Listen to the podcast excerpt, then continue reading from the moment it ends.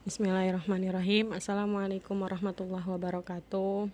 Apa kabar semuanya? Semoga sehat selalu Dan semoga selalu dalam lindungan Allah.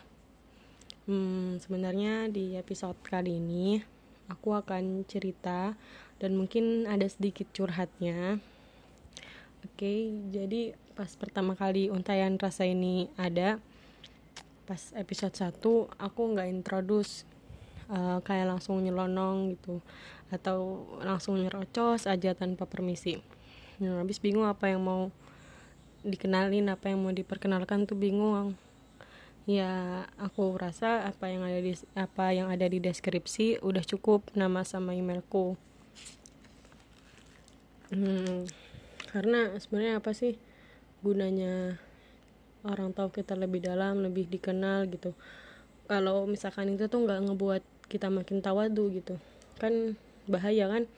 Kalau misalkan kita dikenal orang malah merasa lebih baik dari orang lain atau ngerasa ya gue yang paling bermanfaat gitu. Gue kayaknya karena ilmu gue gitu. Bahaya kan gitu. Nanti malah jadi kayak korun.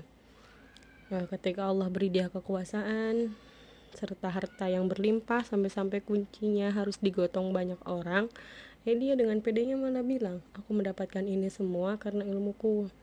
Hmm, kalau nggak salah surat uh, kisahnya si koron ini ada di surat al di surat al kosos surat kosos nanti teman-teman bisa buka sendiri hei nah karena kesombongannya si korun nih Allah tenggelamkan dia deh beserta Allah ber, Allah tenggelamkan dia beserta harta bendanya kan nauzubillah menzalik eh kita jadi bahas si korun guys. Ya intinya waktu itu aku nggak ada introduce karena bingung gitu. Dan aku buat untayan rasa ini tuh kayak buat menyampaikan hal-hal yang kalau aku tulis dengan kata-kata malah jadi membingungkan. Malah jadi membingungkan takut orang-orang tuh nggak paham apa yang aku sampaikan gitu. Tapi kalau teman-teman uh, lebih suka kata yang bicara atau dengan suara sih terus ya adanya untayan rasa ini supaya ngelatih aku bicara gitu menata bahasa. Karena asli aku tuh suka gugup gitu loh kalau ngomong banyak orang gitu. Kayak misal disuruh ngomong di depan banyak orang gitu udah aku persiapin tapi kayak cuma di pikiran cuma di otak aku akan ngomong ini ngomong ini. Itu tetap aja hasilnya aku tuh malah jadi bingung sendiri kayak buyar gitu loh. Pokoknya uh, bahasanya nggak ketata boros kata pokoknya jelek. Bahkan kayak nggak jarang gitu. Kalau uh, aku kayak ngomong di awal kalimat tuh suka gagap. Habis itu ya intinya yang rasa ini buat aku latihan gitu. Sarana untuk aku latihan. Dan aku pengen ngajak teman-teman semua buat mikir apa aja sih yang udah kita lakuin kemarin kemarin-kemarin gitu. Karena aku tuh dengar di Instagram bang bang Hawaryun tuh bilang kita hari ini adalah hasil dari apa yang kita lakukan kemarin gitu. Ya singkatnya kita bisa memprediksi uh, keadaan kita besok dari apa yang kita lakuin sekarang kayak gitu. Hasil itu tuh kayak ngebuat aku mikir gitu loh kayak ngomong ke diri sendiri nih gue 18 tahun hidup dedikasi gue buat orang tua apa ya gitu. Apa sih yang udah gue beri gitu. Bahkan untuk diri sendiri aja mungkin baru sedikit dari banyak harapan yang di dari banyak uh, bahkan bahkan untuk diri sendiri aja mungkin baru sedikit dari dari banyak harapan yang dicita-citakan gitu. Dan nggak cuma mikir yang udah-udah aja gitu. Aku tuh juga mikir buat ke depannya gitu. Kalau gue kayak gini terus besok mati mau kayak gimana? Terus ngomong ke diri sendiri lagi. Risal waktu berjalan terus modal hidup lo itu waktu. Mikir juga. Terus aku tuh juga mikir buat finansial gitu. Kayak aku udah mikir masa depan banget gitu loh ya, mikir teman hidup pokoknya hal-hal yang mungkin masih lama kayak gitu. Pokoknya banyak deh hal yang di, yang aku pikirin itu. Karena kan ya kita nggak tahu gitu apa yang akan terjadi besok gitu. Wa mata dari nafsum mata taksi bawada wa mata dari nafsum bi ayarding tamut. Orang tuh nggak tahu apa yang akan terjadi besok dan di mana dan di bumi mana dia mati manusia itu nggak tahu. Terus ya makanya kita tuh harus benar-benar manfaatin waktu yang kita punya sekarang gitu sebelum nanti kita punya kesibukan yang lain. Ya bukan semata-mata khawatir akan gimana keadaan besok atau gimana rezeki Allah kelak gitu buat kita. Tapi kan ada usaha gitu sebelum tawakal. Uh, misal uh, ada orang kerja gitu ya itu cara dia untuk menjemput rezeki Allah gitu. Karena Allah nggak menurunkan harta dari langit guys. Uh, jadi keinget uh, jadi keinget lagi kata-katanya Bang Febriawan Jauhari oke gini nih akan selalu banyak ketakutan saat memikirkan masa depan, bukan untuk takut kemudian putus asa, tapi untuk berharap sehingga tumbuh sehingga tambah semangat. Tambah apa tumbuh ya? Sehingga tambah semangat gitu.